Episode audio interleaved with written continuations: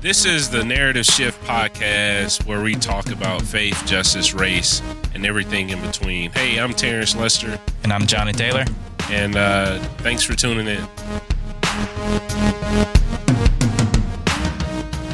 You are listening to episode 26 of Narrative Shift. I'm here with Terrence. What's up, Terrence? What's up, John? This is 26. This is episode 26, man. Cannot be 26. Yes, bro. Been doing this for over a year and a half now. A year and a half? Yeah. No. Yes, bro. Last August. It's pretty crazy. Yeah, that's been a long time, man. Um, and we're still doing it. 26 episodes. Yep. Yeah, I'm I'm really excited about that. Um, but we are still wearing masks. We are. Yep. Yeah, we're actually in a, a coffee shop to our listeners, uh, local coffee shop near the organization, and um, we have on masks, and it's required to wear masks in here. It is. Yep. Yeah, So if the audio sounds a little muffled or you hear background noise, that is the reason why. But Terrence, man, I want to ask you uh, some questions today. Okay. Yeah. you're gonna put me in the hot seat. Yeah, man, in the hot seat. Okay. You had no, I didn't prep you at all. That's uh, fine. What we're talking about. Uh, Yeah. so this is going to be a surprise. Okay. But uh, I wanted to ask you, like, is it easy to start a nonprofit or to start anything really? Man, um, I, I would say yes and no. Yeah. Um, and the reason being is because uh, of this phrase that my my friend, you know, oftentimes says in a joking way. He says that the dream is free, but the hustle is sold separately. I'll repeat that: uh, the dream is free, but the hustle is sold separately. And I think what he's trying to communicate is that, man, everybody has an idea. I mean, you could sit on your couch and come up with 10 things that you could literally do. I mean, dreaming is free, imagining things is free, uh, coming up with uh, cool things that you want to see exist in the world, all of that is free. I think what uh, is hard about it is the execution part and the resiliency that you have to have through the peaks and valleys of uh, starting and maintaining anything. Um, when I initially started uh, Love Beyond Walls, man, um, it, it came uh, in the midst of being fired um, and not having a budget and literally having to figure out um, if this dream, which is free, was something worthy of my pursuit. Um, because traditionally, uh, the, the dream in the incubation stage needs to be like really nurtured and cared for and only share it with a community of people who can speak into it instead of like uh, you know committing premature uh, murder to the dream Right. so to speak man and i, I had to be very careful uh, on the onset um, just being in a fragile state uh, because i experienced the loss to surround myself with uh, people who saw the possibilities um, but the real work came in having to figure out if this was the step that I wanted to take because uh, the step itself uh, didn't come with a you know a full plan or seeing how things would work out.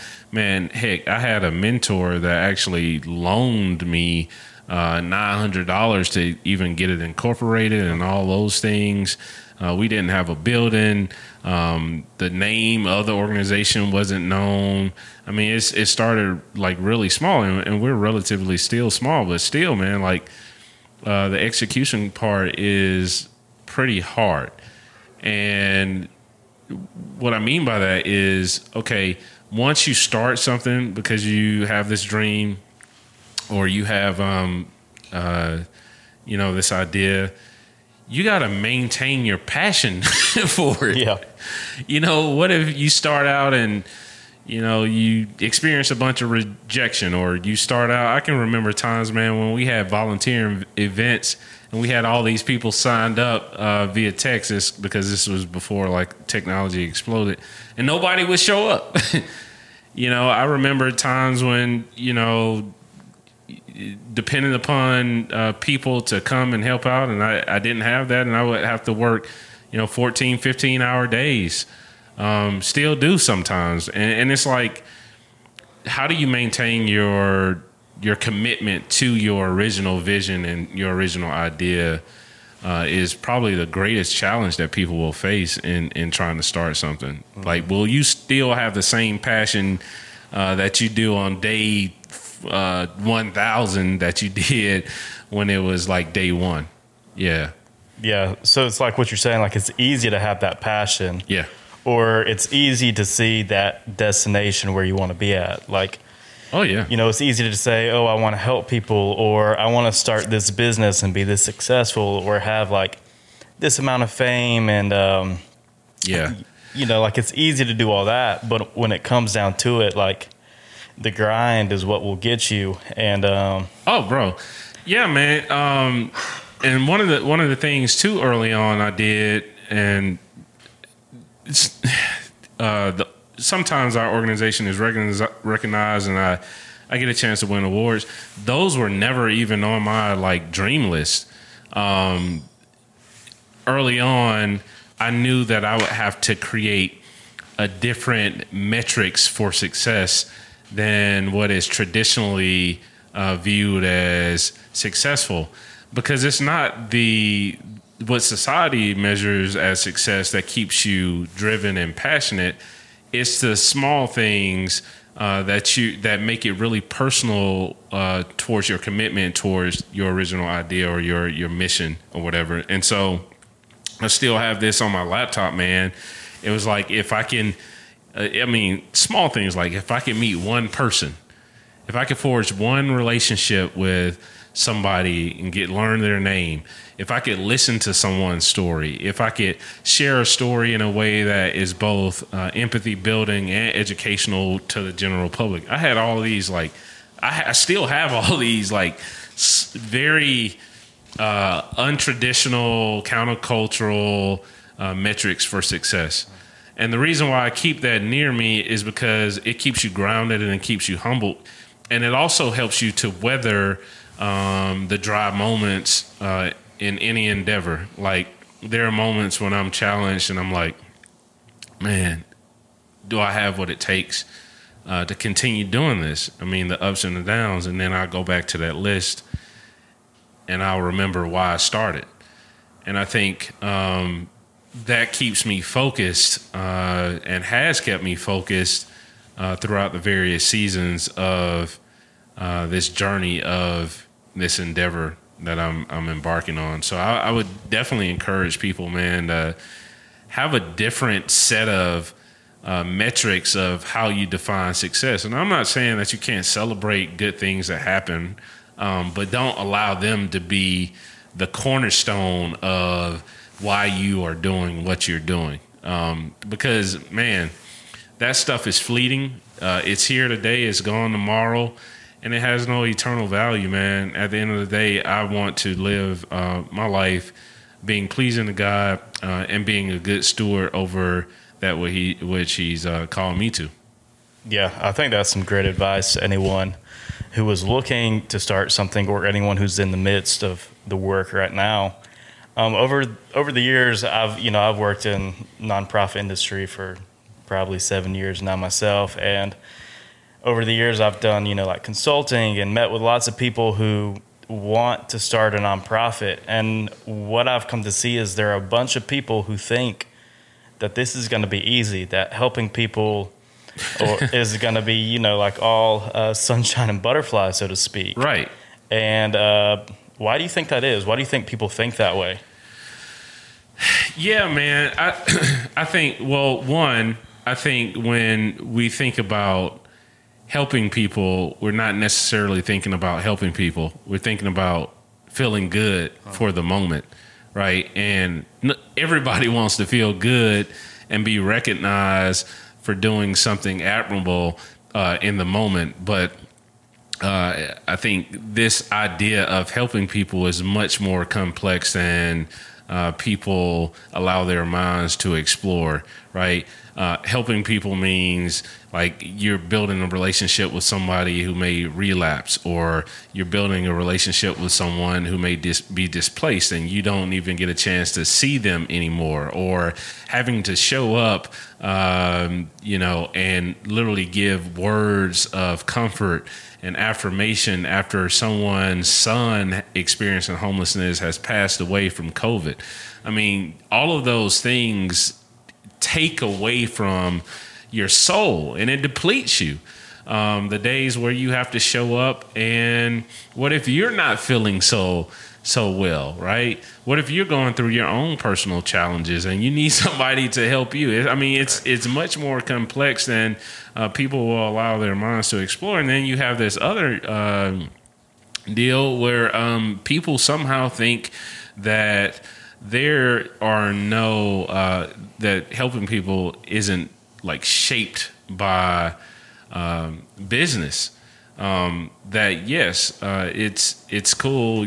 You know, I'm leading an organization, so I'm speaking in terms from an organizational standpoint. So like, you know, it's really cool to to go out and you know pass out a couple of things as you know an adventurous thing to do to make yourself feel good. But when you think about um, you know doing that and building systems and building like events and trying to develop p- programs that sustain themselves. When you think about funding when you think about all of these uh, things that um, like literally become roadblocks at any given point it's much more difficult uh, than people would allow their minds to explore as well. And then lastly i, I would just say you know man it's um, you know it's a it's a real self-sacrificing uh, role to constantly uh, sacrifice and live with like just generosity every day of your life. I mean, think about the way that society is structured. It's it's all centered around me, myself, and I. It's all centered around self uh, gratification. But uh, when you live a life of sacrifice and putting others first, I mean, it, it, it takes from you. What do, what do you think, man? Yeah, no, I agree. I think that a lot of people, you know, look at this kind of work and they see, uh, like on social media, like these big events, uh, and they see people, you know, doing good things and thinks think it's going to be easy and it's just going to be, you know, uh, simple. Like there's nothing more to it, and they don't see these complexities of, you know, these these hard relationships you have to build and Planning.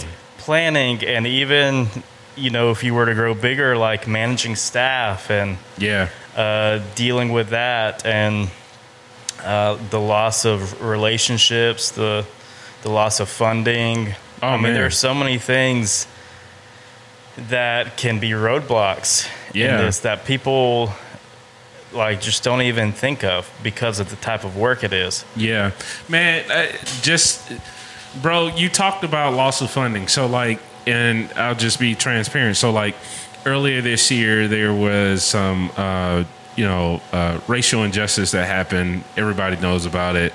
Um, built a lot of tension. Uh, society is still tense around uh, racial division. I literally uh, said a few things to speak up about uh, what it means to be black African American in this country. Uh, we lost some funders uh, that were givers because you know I, I chose to speak up and um, you know that was hard and it was painful uh, because it's something that needs to be addressed in our our, our context but uh, when people get upset and, and mad uh, because you know we speak up about uh, you know seeing people or making sure that everybody is valued and their dignity is affirmed because we believe that you know all of God's creation is good uh, then something's wrong with that. Uh, I mean nobody would you know how, how do you respond to that? Right. You know what I mean? Yeah. You know how do you how do you get up and keep going when you know you speak up for something that is considered evil in our world um, and continue to show up for people. Yeah. Yeah, it's a That- challenge. Yeah, that brings up another good point. Like when you go into nonprofit, or really any when you start anything, you, like you have to have stances on stuff. You have to Yes. um, be clear on things, and uh, not everyone is going to agree with everything you say. But I Right. feel like a lot of people in the nonprofit world almost feel like they have to kind of be people pleasers, Yeah. like make everybody happy. yeah. But I know that is like such a quick road to burnout and um, to what people pleasing? yeah, people pleasing. Like you'll you'll get burned out and you will never grow. Yeah. Uh, but like, what? How do you how do you deal with the critics though? Oh man, the the the critics. Uh, well, firstly, you know, I'm I'm already a, an introspective person. Um, you know, I'm not a leader that will not apologize when I've done wrong, or I'm not a leader that uh, can't see areas that I need to improve. And so, like, I'm always uh, looking at critical feedback and asking myself, is there something uh, that I'm displaying or you know exhibiting that may there may be some truth, and that's hard for most leaders because you know sometimes leader it, leaders don't want to engage like critical feedback, but after I've figured out that these are like lies; they have no stake um, in my existence, or um, you know these are just untruths man, I ignore them. Um, and I, I, normally go through this one question. I ask myself, is giving into these criticisms or feedback uh, from individuals who do not know me, um, will it advance the mission that God has given me?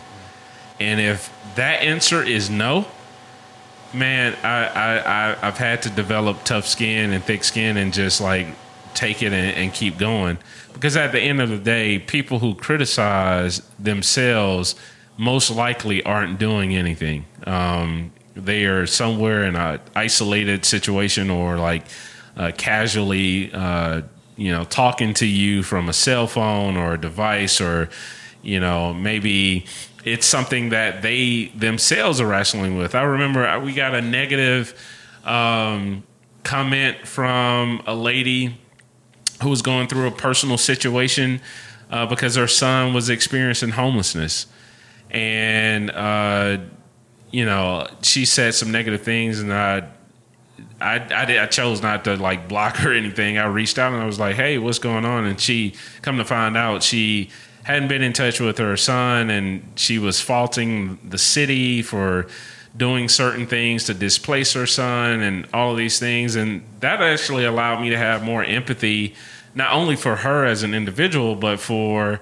you know the mission. Um, you know, it actually inspired me to continue to advocate. So there are times when you know, I'll completely ignore. But then there are times when I really digest uh, what people are saying and allow it to inspire me to do more of what I'm doing. And I think it's true, man. Like if you are in a lane, whatever that lane is, and you're not getting any type of like, you know, opposition, then you're not doing, you know, uh, enough, or you're not maybe you're not uh, giving all that you could be given because everybody knows that it takes uh, resistance to actually get a plane off the ground. you know what I mean? It takes the turbulent winds and all of those elements to actually lift a, a plane, something that is heavier than air, off the ground. And so, you know, sometimes opposition speaks to the, the level of growth that uh, and trajectory that you're on. Yeah. And I know that you said that you're naturally like an introspective person. Yeah. But like, has this always been how you've reacted to criticism and maybe negativity? No. Like, what did that? What did that? Uh, like when you first started, like what did that look like for you? Well, um, I, you know, I went through this process of, um,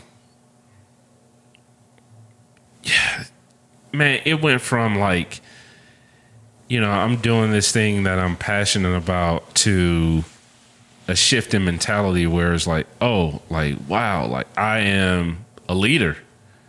Um, because, you know, I never I never thought I would be considered a leader or like, you know, that was never my pursuit. And so like I had this uh, this awakening where it's like, man, I am a leader. I am in this space, and God has called me to this space. And I just started like going through like the Bible and like looking at all of these different characters that faced opposition. Uh, one of the the persons that really I learned a lot from was uh, Joseph. Um, you know, criticized by his own brethren, uh, sold into slavery, lied on.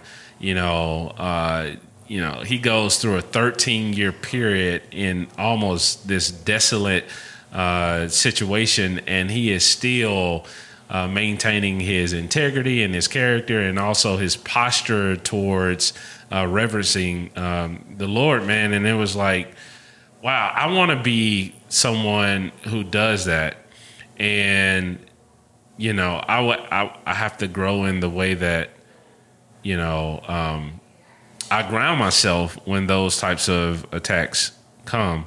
I think about the type of like anchors he must have had. And then I look at, you know, um, other leaders, you know, that I really admire and look up to. And uh, sometimes I look at how they're able to carry themselves, you know, under fire or um, in the midst of like tension and things like that. And, uh, you know, it was just always coming back to this reality that I, I needed to grow in my capacity, right? And what I talk when I talk about capacity in, as a leader, um, the perfect word picture or uh, picture is um, you know you're in a restaurant. Uh, the waitress or waiter is giving you a cup. Uh, they fill your cup uh, with water, right? And you're sitting there, and let's just say you never drink uh, the water out of the cup. That does not signal uh, the person responsible for filling your cup to come back over and pour more. Why? Because it's at capacity, right?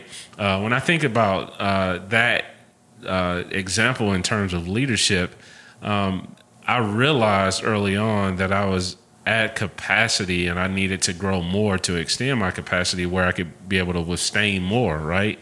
Um, so let's say if that same cup was much larger, um, you would have more capacity to be able to sustain. And so I read more, I consumed more content, I had, I developed more relationships with uh, people in business. I asked questions and not just questions of successful people. I asked questions to everyday people around me. There are some older people who've survived life that have, have, never accomplished a lot of things, but they have some wisdom if you ask the right questions and, and just being a student of uh, not just experts, but everybody.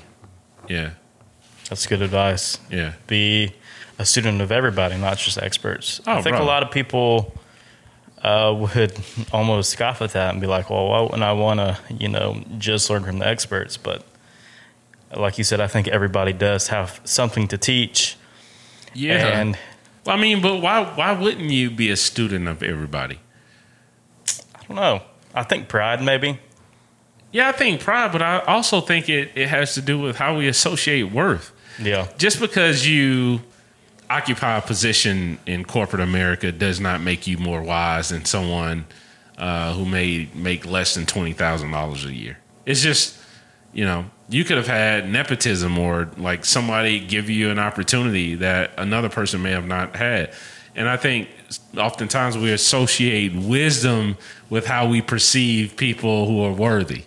Yeah. I think that's true. Yeah. I think it is. And like apart from you know having to learn how to have a thick skin and, and deal with criticism Yeah. and uh, remaining teachable, uh, what are some other like characteristics and traits and skills that you've had to learn and develop in yourself to be able to lead an organization that you would say to other people looking to start something like, hey, you need to develop these? Like, what are some of those?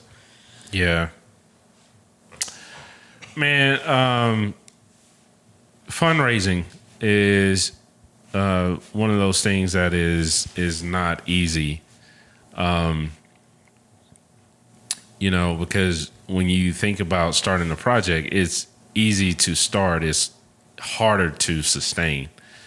And so early on, I had to develop a strategy um, uh, that would, you know, empower me uh, to continue to, to raise funds, to like, you know, pay people that serve with us on staff, to like, you know, pay the the the lease, to the space that we rent, to the insurance, to all of these different things, man. And um, that was overwhelming, uh, mostly for me. Um, one of the reasons is because I don't consider myself a great fundraiser. Like I've never, um, I've never launched a cam- like an official campaign and just like asked directly for a specific amount. Um, like never on my personal social media pages or anything. I, have never done that. Um, the thing that I had to learn is how to cultivate and maintain relationships, um, which is become a linchpin to how I, I fundraise because these same relationships that you not just build a relationship for just for the sake of like raising funds, but these people um, become your friends and people who journey with you and also help to to undergird and support you in your endeavors. And anyone seeking to just fundraise, I would just say throw that whole idea out the window um, because it's really about who you link with, who you connect with, who is your community, who who are you building relationships with. You know, those are the types of of people that will journey with you uh, for the long haul, and not people that just you know may give occasionally. And you know, I just want to shout out to people who you know have have seen uh, value in in in uh, not only my leadership but also like you know our projects and, and campaigns that we've done um, without their support you know we we wouldn't have been able to do much of anything. Uh, the other thing that I, I, had to to learn is um, patience. Um, and that's not necessarily a skill but it's important because uh, you know most organizations take about 30 to 40 years to grow. I'll never forget i was having a conversation with um, uh, one of uh, close friend. He was the first one to ever uh, donate to our organization. Like I remember we got a donation. He gave like a thousand dollars. I was like, a thousand dollars! Wow, like that's amazing. You know, it's like right. it's just like our first thousand dollar donation. wow, you know. Um, and when he was given a donation, he says, "Man, I, I can offer you much more." And I started to think about it, and he was right. He offered a relationship but over the course of a relationship, he says, man, you know that you are doing like hard work. And most organizations don't make it past two years. And most organizations take at least 30 years, 40 years to grow. And then he would send me links to all of these like founders who are no longer in the executive director's role and they founded the organization they started off etc and like you'll read their bios and it's like 40 years i mean you've been doing the same thing for 40 years like wow but he helped me to have that that 30,000 foot view um, that also helped me to understand that there are going to be different seasons that you ebb and flow out of and it's okay to be patient and give yourself grace yeah, Yeah. because so like, you're it's a long journey. It's not a sprint. Yeah. Yeah. Yeah. So like to sum those things up, like you would say um, that you have to be able to ask for help. Bro, you got to make yourself vulnerable. Yeah. Bro, there's nothing we've been able to do had I not uh, said help. I can't. I can't do this alone. Mm-hmm. Um, there's a book by Henri Nouwen called "The Spirituality of Fundraising." I highly recommend that. Um, but he he gives a different perspective of the journey of fundraising because he's he's placing the fundraising itself on the mission of God.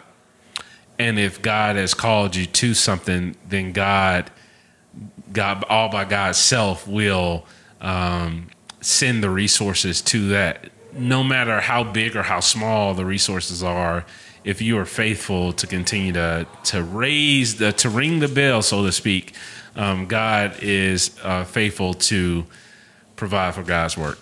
Yeah, that's Yeah. good. I'm I'm definitely going to put that one on my list to read. But as for the second thing, like you said, be patient. And the Yeah. thing that came to my mind was like, you know, planting stuff. Uh, I started a little little garden in the uh, in the backyard during Oh, yeah? quarantine. Yep, just to, you know, kill some time. Yeah. had a bunch of it. Yeah, And like I remember like buying these little seeds. Like I started from seeds and like Hmm.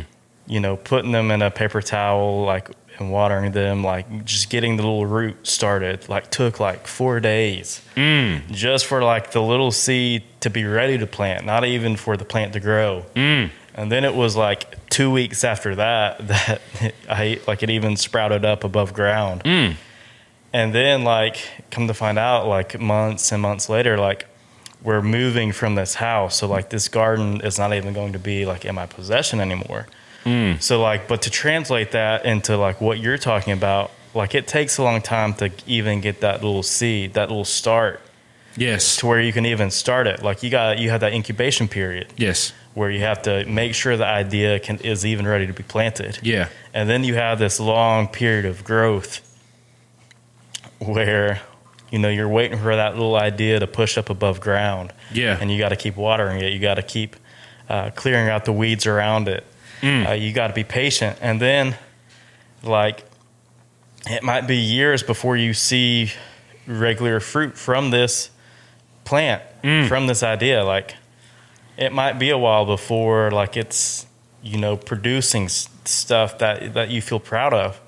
Man. And then, like at the end of the day, you got to remember that this isn't always going to be your garden. You know, you're That's right. planting this for future generations, future Yes. leaders to take on and to water themselves Yes. and to maintain. But you still got to make sure that there's healthy roots, yes, that uh, you know the soil is rich, and all this. You got to do all this prep work. Mm. And remember, stay humble. Like and it's it's it's, it it's almost in the dark, bro. I mean, those Yeah. are great points. Like you're doing all of this, not even knowing who will take of the fruit, who will get a chance to benefit from the labor, the toil. Um, you know, and that's why I, I, I you know, I say like always go back to um, uh, the beginning. Most people don't like to to go there, but I do. Like I remember, um, you know, yeah. It it uh, it it um it produces the fruit of of gratitude within you. Um, to to even be in a place where you can have an idea, to think, to you know pursue, to see people rally around, to even see other people get inspired, man.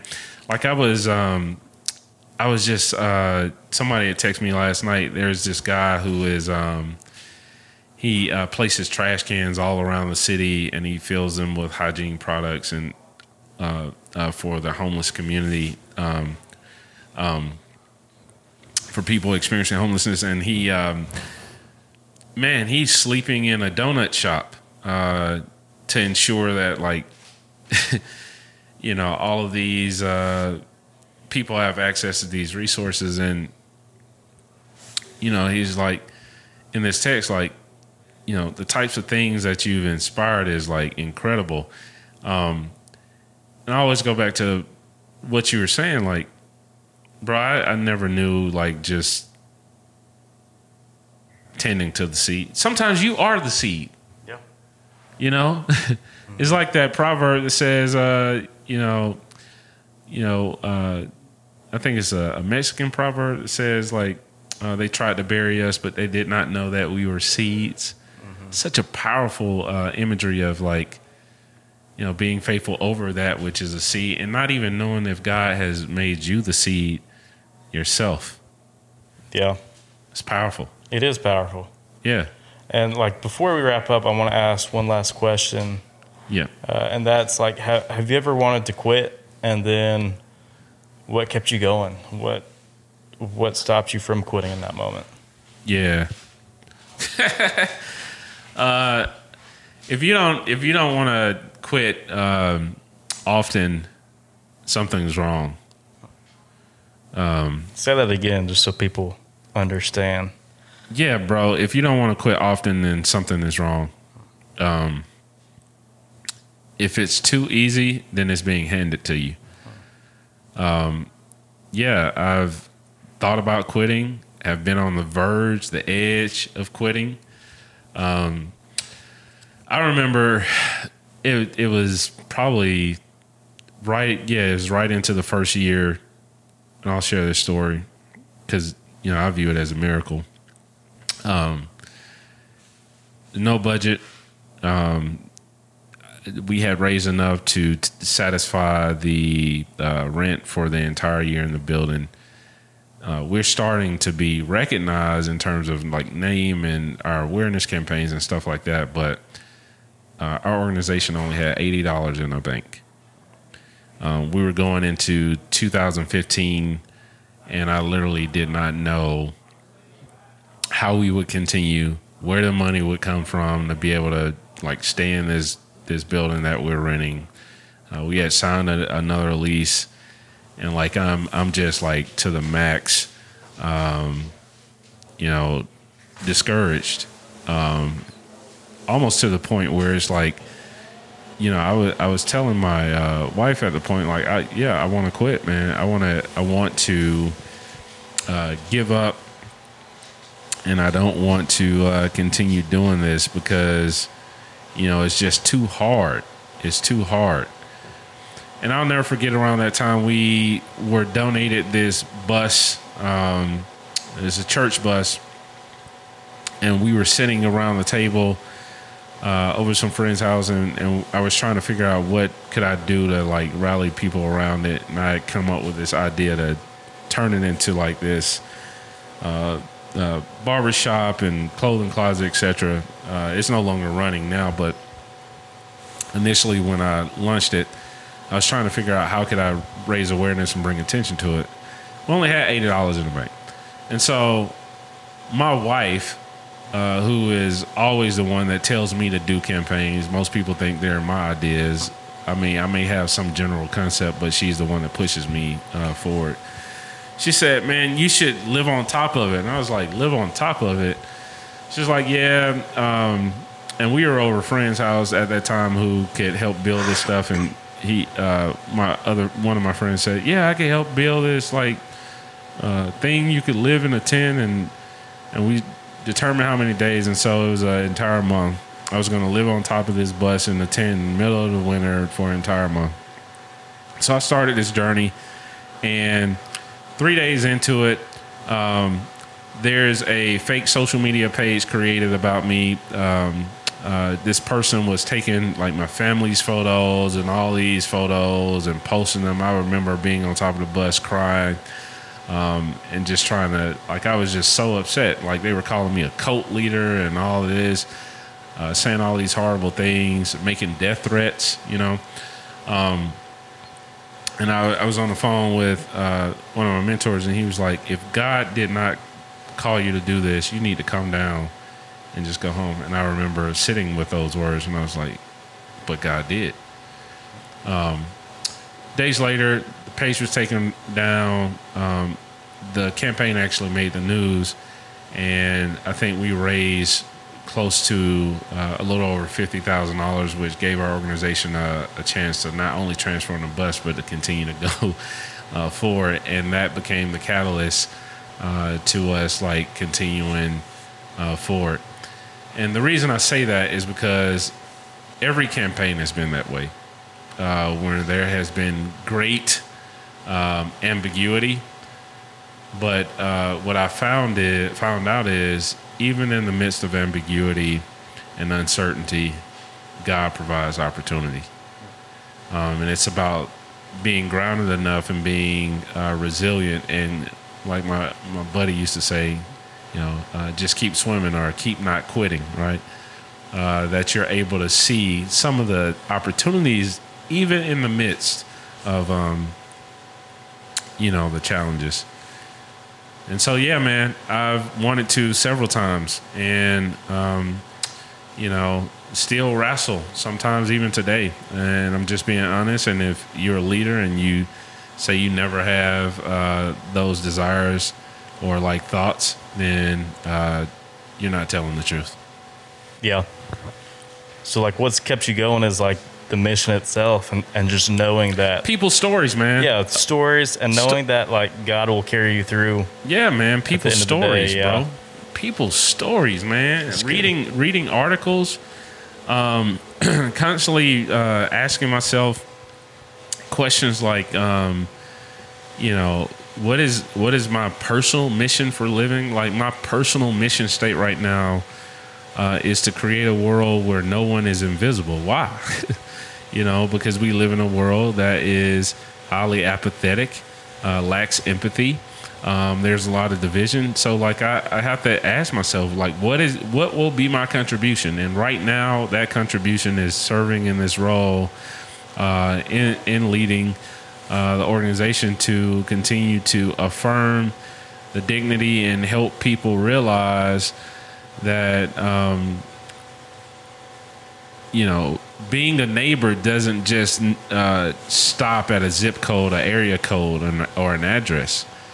Uh, being a neighbor is much more about proximity and uh, who you're in community with. Uh, being a neighbor is about the whole community, and I'm very passionate about that uh, because I, I know what it uh, feels like to be uh, uh, unseen and unheard and all of those things, man. And I, I just want to do whatever I can in my small way uh, to to ensure that uh, other people are seen, are heard, you know, are made visible. And it, it all it all goes back to people's stories, man. That's good. That's inspiring. Oh man, Inspiring. I appreciate you asking me that, man. It's in, inspiring that you would uh, think that I had something to offer, man. Uh, man, it made it just this entire podcast has made me reflect about, you know, even my commitments and my I'm you know when I we get off this podcast, I'm recommitting myself because Yeah. I mean thinking about it, it's just like man, you know, don't give up, man. Keep showing up, keep showing up. You know, it reminds me of that uh, persistent widow Yeah. you know, in the Bible, man. She just kept showing up.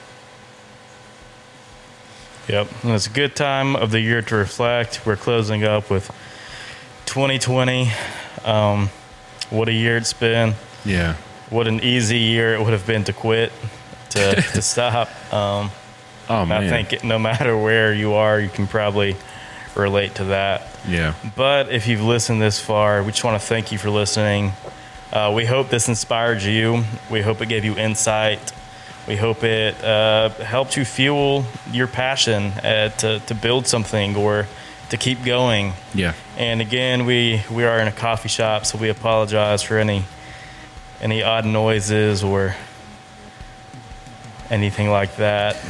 Um, Yeah. Man, do you want to go ahead and uh, you want to go ahead and share your social media links? Yeah, man. Um, well, thank you for leading such a, a great podcast today, man. I, you know, re- regardless of the noises or whatever, I think this is one of uh, one of the most inspiring uh, to me personally. Um, yeah, because we are in a year where it's easy to tap out. Yep. and um, man, just reflect on commitment. But yeah, if you want to uh, follow the organization, is at Love Beyond Walls. Uh, that's Facebook, Instagram, and Twitter. And if you care to follow me, uh, my Instagram, Facebook, and Twitter are I'm Terrence Lester. That's I M T E R E N C E L E S T E R. And also, um, I have to shout out InterVarsity Press.